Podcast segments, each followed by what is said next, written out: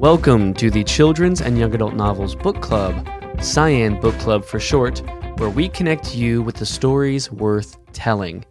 I'm your host, Zac Whiting, and today we are venturing into a world that is all too familiar for many of us, but it is veiled in a medieval setting.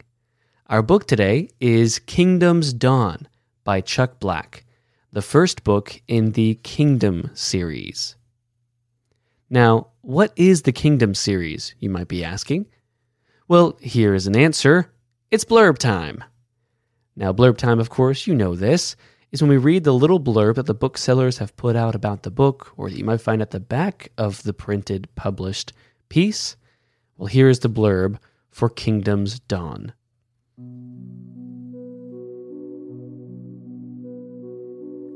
He's just a young man, but that doesn't change the truth. He was chosen. 16 year old Leinad thought he was a common farmer's son, nothing more. He wondered why his father had trained him for years to master the sword. Not exactly a tool of the trade of farmers. But one tragic event initiates a world of revelation. Only then does he begin to understand his calling, a calling no other man in the entire kingdom of Arrethtrae can fulfill, a calling given him by the king himself. Teamed with a young slave girl, Leinad is thrust into adversity and danger. For the Dark Knight and his vicious shadow warriors will stop at nothing to thwart the king's plan to restore the kingdom. Leinad will need more than a sharp blade and a swift hand to fulfill his mission and survive the evil plots of the king's sworn enemies.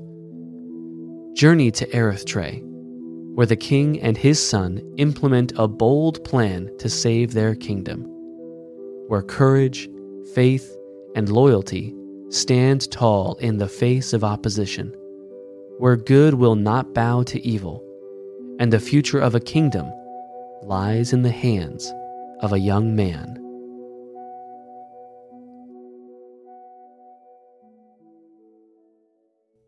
The Kingdom's Dawn is the first book in a series of books called the Kingdom series that are actually written as allegories for the entire Bible. So, all in all, each book is this medieval allegory for certain parts of Scripture. And Kingdom's Dawn, here at the beginning of the series, is sort of an allegory for the time between Adam, the first man, and Moses. So, through those almost like the first five books of the Bible, the Pentateuch. So, let's dive in and take a look at some of the themes in this book in particular and see what they have to say about whether or not I think Kingdom's Dawn is worth reading or not. Now, like I said, Kingdom's Dawn is a biblical allegory, so it is full of biblical themes. The most prominent of which for me was compassion. And it really shows up right there at the very beginning of our story. When you open up and read the first few chapters, you meet our various characters Leinad and his father, Peyton. You also meet a young girl named Tess. The relationship between these three really brings compassion and the other themes that we'll talk about here in a second to the forefront of the story. And this first one, compassion, is really exemplified in Peyton, Leinad's father. When Tess is introduced, who is an orphaned girl who is enslaved by a wicked old woman, we see Peyton come alongside, find her, and actually show her compassion, not only in his demeanor and in his words, uh, but also with his actions. We actually see him put his money where his mouth is when it comes to treating other people fairly and treating them well. One of my favorite allegories or pictures in the book is actually this relationship of Peyton to Tess, uh, which I think is a beautiful picture of our Heavenly Father's love for us and how He is willing to pay the ransom for our salvation. I think that right there at the, at the beginning of this story, we have a beautiful allegory, a beautiful picture of that truth. Also present in the life of Peyton, but also uh, permeating the rest of our story are themes of justice, faith, courage, and loyalty. Throughout the story, we have various characters who treat other people wrongly. They do the wrong thing, they say the wrong thing. Uh, there are other cases of people like Tess who are enslaved or treated poorly. And so the theme of justice comes up frequently. And in a story about knights and honor and good versus evil, you're going to have that theme of justice come out pretty strongly. But in this story in particular, we also have that paired with ideas and themes of faith and loyalty.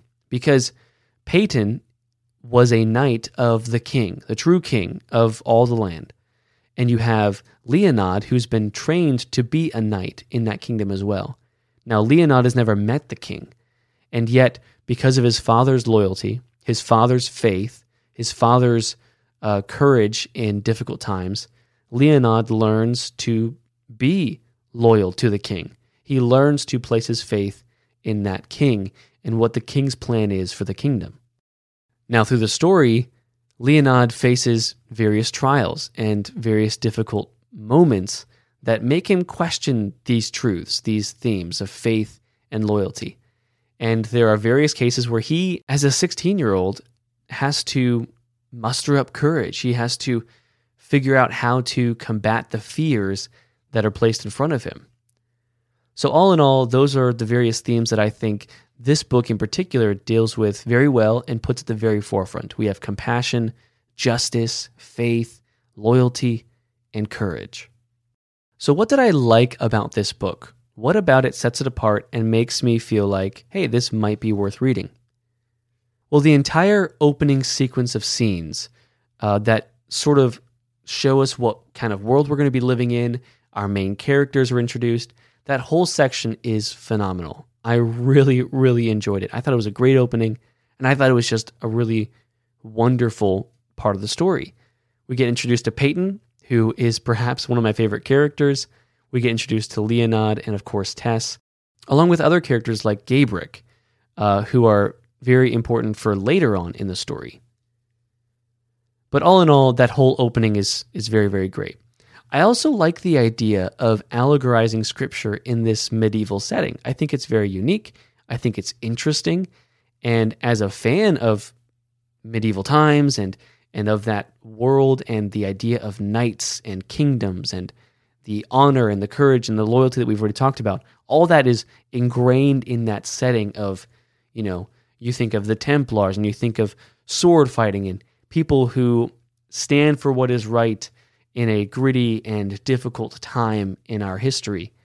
Uh, I, I just love that idea. The idea of putting these familiar truths and even these familiar stories in that setting is cool.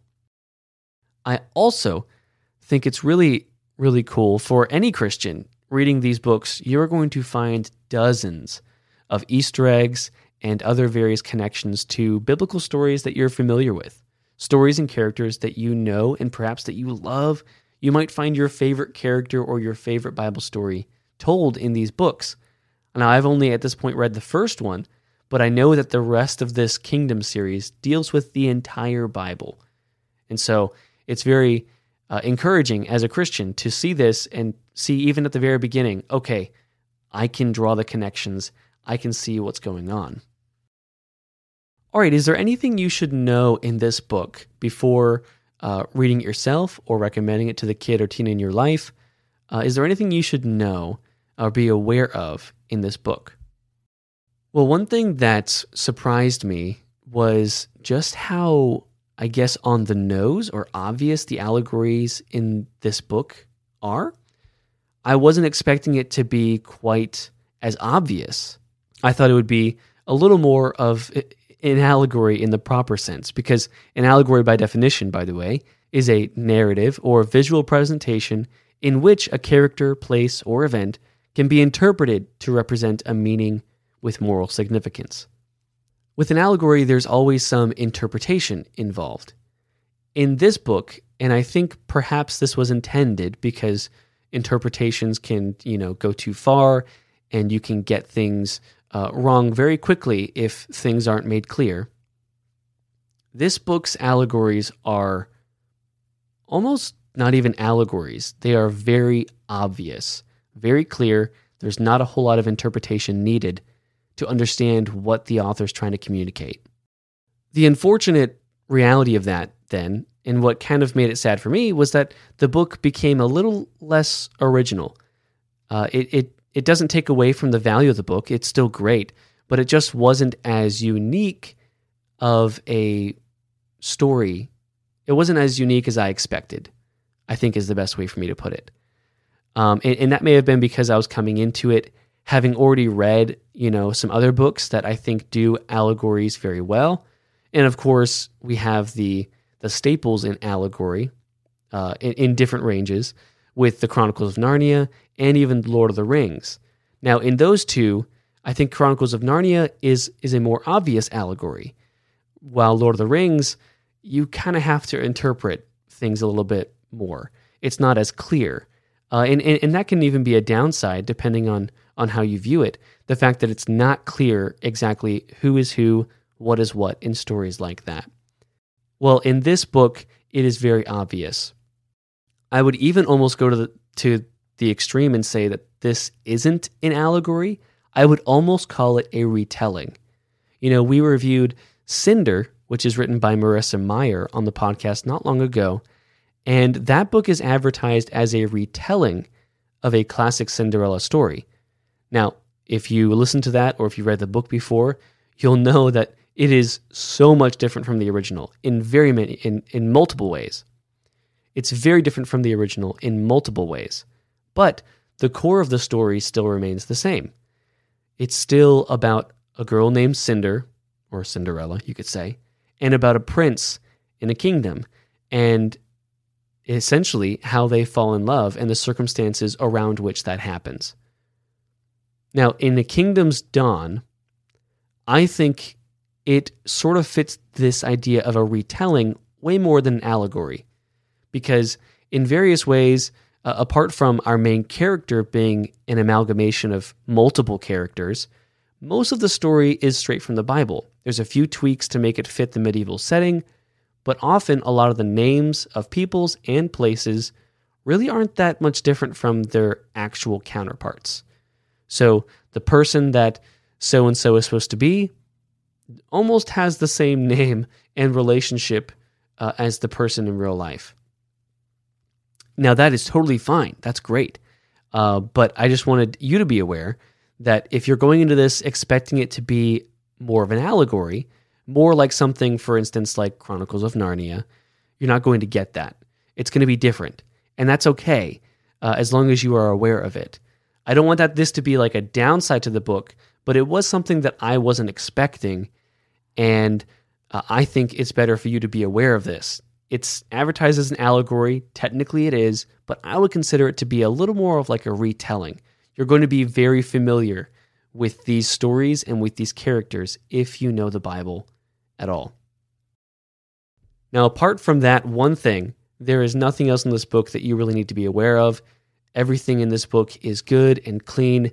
Uh, it is a great book uh, as far as content is concerned for anyone ages 8 and up, which is the advertised age on Chuck Black's website.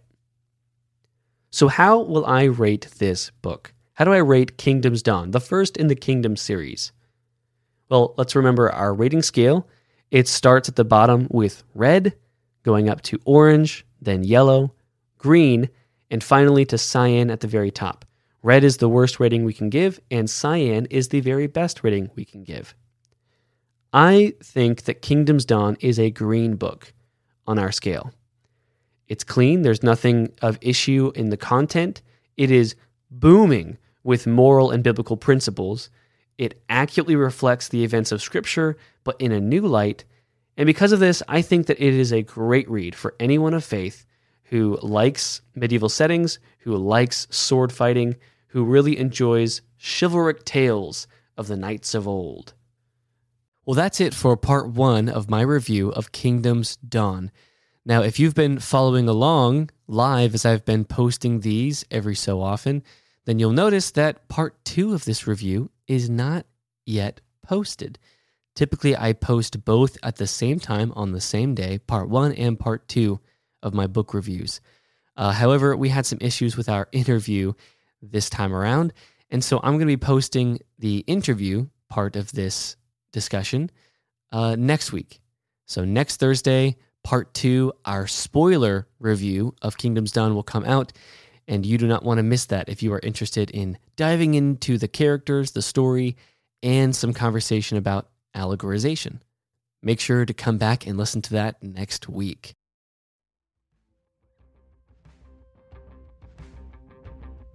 Well, that brings us to the end of today's episode. Thank you so much for listening. If you'd like to read the written versions of our book reviews or our short stories, you can check out our website linked in the description below. If you have a book that you'd like us to read and review on the podcast, you can submit those suggestions using the link below as well. Make sure to follow the podcast so you don't miss any future episodes, and thank you for leaving reviews. It helps us reach more people with the Cyan Book Club, and it helps us share the stories worth telling with the world. Thanks again for listening. I'll talk to you in the next episode.